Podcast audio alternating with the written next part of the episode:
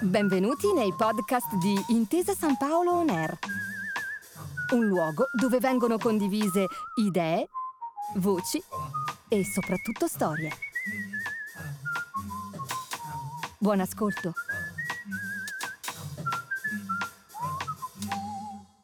Un sabato di inizio ottobre come tanti. A Roma la giornata è calda. Si sente ancora nell'aria l'energia dell'estate da poco conclusa, ma una brezza più fresca e leggera rende piacevole questo momento. E Marco se lo gode tutto, anche se sta ancora lavorando. Seduto su una panchina, ha gli occhi puntati sul monitor del PC. Ancora poche battute, una rapida rilettura e poi potrà inviare il suo articolo in redazione. Quando scrive, Marco cerca sempre di non distrarsi, eppure, come molti di noi, quando sente la notifica di una mail in arrivo, cede subito alla tentazione e va a controllare. L'occhio cade velocemente su mittente oggetto. È la sua banca, che lo avvisa con una comunicazione urgente. C'è stato un tentativo anomalo di accesso al suo conto corrente, ma per fortuna è stato intercettato e bloccato. Il messaggio continua. E Marco, se vuole preservare la sicurezza del suo account, deve cliccare su un link che lo farà accedere subito al proprio conto. Lì potrà inserire le vecchie credenziali e poi sceglierne di nuove. Marco, preso alla sprovvista e ancora un po' agitato per quello che crede essere un pericolo scampato, interrompe la revisione del suo articolo e senza pensarci due volte clicca sul link nelle mail e segue passo dopo passo la procedura. Passano pochi secondi e Marco si sente invaso da una strana e improvvisa sensazione di inquietudine, mentre nella sua mente prende forma un pensiero. Ma perché l'ho fatto?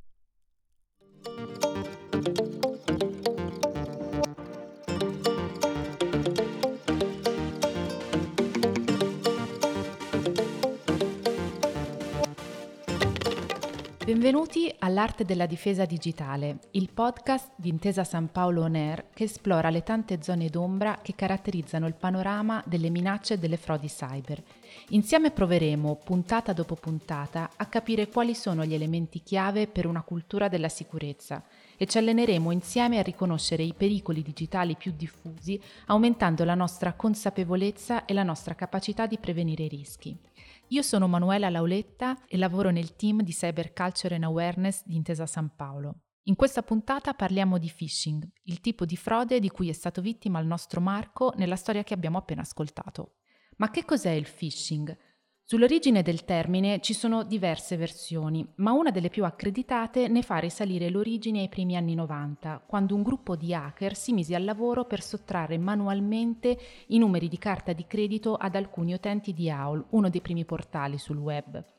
Nel 1995 questo stesso gruppo sviluppò un programma chiamato AOL, in modo da automatizzare l'esecuzione di questa attività ed è proprio all'interno di questo programma che compare il termine phishing, una crasi tra il verbo pescare, to fish, e il verbo freaking, e che fa riferimento alla ricerca di falle all'interno di una tecnologia. Il furto di dati di accesso agli account di utenti AOL, allora condotto con successo, aprì la strada ad un trend irrinunciabile per i cybercriminali, che ancora oggi utilizzano questa metodologia di attacco.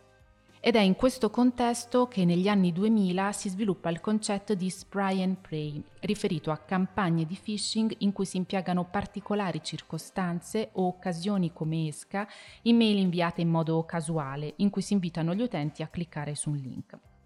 Dietro al phishing nel frattempo si è poi sviluppata un'intera economia. Mentre in passato i singoli attori traevano guadagno da poche vittime, Oggi le organizzazioni cybercriminali strutturate utilizzano il phishing su larga scala per generare entrate, effettuare spionaggio industriale o condurre guerre di matrice finanziaria. Esistono varie pratiche illegali che differiscono l'una dall'altra nel modo in cui il truffatore si mette in contatto con le vittime. I malintenzionati possono contattare gli utenti tramite email, phishing per l'appunto, sms, quindi parleremo di smishing, whatsapp o addirittura telefonate, vishing. Tuttavia l'obiettivo è sempre lo stesso, rubare le informazioni riservate come dati bancari, numeri di carte di credito, per fini illeciti. Tutte queste modalità sono spesso poi utilizzate in modo combinato tra loro e si avvalgono di tecniche di social engineering, ossia basate sullo studio e la manipolazione di comportamenti delle persone, il cui scopo è raccogliere informazioni confidenziali come le abitudini o le preferenze di acquisto. Per saperne di più e soprattutto capire come possiamo imparare a difenderci, abbiamo invitato Rosaria Senior Specialist di Cyberculture and Awareness. Ciao e benvenuta. Ciao Manuela. Insieme a Rosi abbiamo anche Grazia Analyst di Cyber Threat Intelligence, sempre di Intesa San Paolo. Ciao Grazia, benvenuta.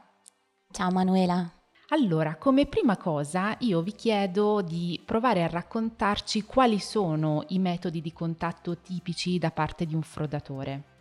Beh, Manuela, come ben sottolineavi prima, i vettori di attacco più utilizzati con i quali viene diffuso il phishing sono i messaggi di posta elettronica come le email, ma anche i messaggi di testo, in questo caso come dicevi bene si parla di smishing ed entrambe sono modalità in cui l'attaccante condivide allegati malevoli oppure link verso pagine internet esterne che sono in qualche modo gestite dal frodatore. Un altro vettore di attacco particolarmente in voga eh, è rappresentato dalle telefonate, il cosiddetto phishing, dove l'attaccante, eh, molte volte combinando anche tecniche di ingegneria sociale, convince la vittima a condurre delle operazioni fraudolente. Quindi potremmo dire che cambiano le modalità, ma sicuramente non l'obiettivo, che resta sempre quello di ottenere informazioni riservate, come il codice di accesso all'home banking della vittima, oppure anche agli account di posta, per esempio, oppure ancora convincere la vittima a effettuare dispositive, come bonifici bancari su conti correnti gestiti dai frodatori. Rosi, invece passerei a te eh, chiedendoti quali sono i campanelli di allarme che devono farci mettere sull'attenti. Allora Manuela, ehm, per eh, analizzare insieme quelli che sono i campanelli d'allarme a cui dobbiamo prestare attenzione, io partirei da Marco, il protagonista della nostra storia. Allora Marco riceve una comunicazione inaspettata da parte della sua banca che lo invita urgentemente a cliccare su un link per aggiornare le sue credenziali di accesso al conto corrente. Allora, Cosa, a cosa dobbiamo fare attenzione? Innanzitutto se riceviamo delle comunicazioni inaspettate e soprattutto se queste comunicazioni ci chiedono le credenziali di accesso al conto corrente o informazioni finanziarie o ancora informazioni personali. Poi facciamo anche molta attenzione alle comunicazioni che ci invitano ad agire urgentemente. L'attaccante infatti fa molto spesso leva su un falso senso di urgenza o sul pericolo, in modo da spingerci a mhmm, ad agire come vorrebbe, come ad esempio cliccare su un link, aprire un allegato oppure comunicare le nostre informazioni personali o i nostri codici di accesso. Un altro elemento a cui dobbiamo fare molta attenzione è la presenza di link o di allegati sospetti all'interno delle comunicazioni. I link possono infatti farci atterrare su un sito fake, fasullo, fraudolento, ma molto spesso identico all'originale e quindi molto difficile da riconoscere. L'obiettivo in questo caso è quello proprio di rubare le nostre credenziali di accesso ai conti correnti o le nostre informazioni personali. Gli allegati invece molto spesso possono contenere dei malware, Cosa sono i malware? Sono fondamentalmente dei virus eh, informatici che possono install- installarsi sui nostri dispositivi se aperti o scaricati e quindi far sì che il frodatore, l'attaccante, prenda il controllo proprio dei nostri dispositivi. Inoltre facciamo sempre molta attenzione se riceviamo comunicazioni da mittenti sconosciuti e se all'interno delle comunicazioni sono presenti degli errori di battitura o grammaticali. Ottimo, e invece chiederei ad entrambi a questo punto quali sono le azioni che un cliente può mettere in campo per difendersi da un tentativo di frode. E collegandomi a quello che giustamente diceva Rosaria poc'anzi, ehm, i frodatori fanno leva sul senso d'urgenza e su falsi sentimenti di rischio. Pertanto la prima cosa da fare è quella di eh, non farsi prendere dal panico e cercare di restare lucidi.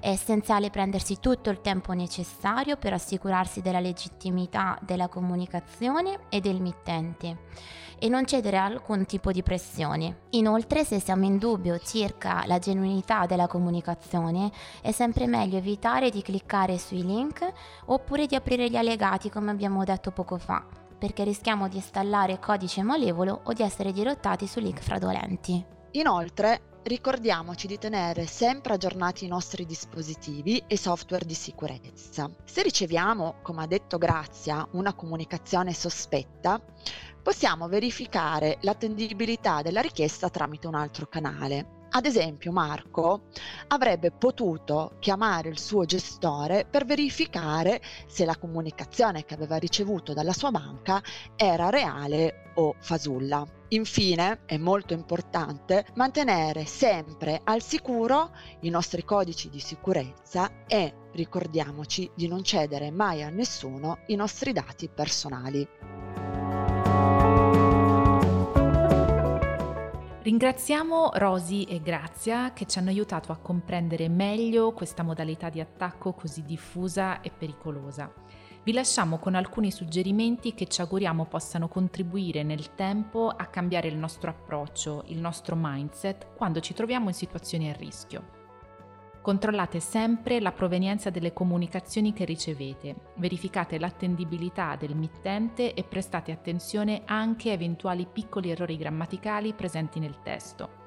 Prestate molta attenzione perché spesso i criminali informatici riescono a inviare sms inserendosi nella cronologia delle comunicazioni ufficiali, ad esempio della banca non cliccate mai su link presenti all'interno di comunicazioni come mail o sms sospetti per cui è richiesto di inserire codici di accesso al conto o informazioni sulla propria carta di credito. Se avete dubbi, fermatevi e pensate sempre due volte prima di eseguire qualsiasi operazione anche su richiesta telefonica.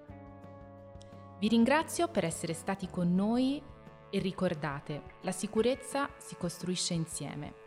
Io vi aspetto alla prossima puntata, sempre qui su Intesa San Paolo On Air. Grazie per aver ascoltato i podcast di Intesa San Paolo On Air. Al prossimo episodio.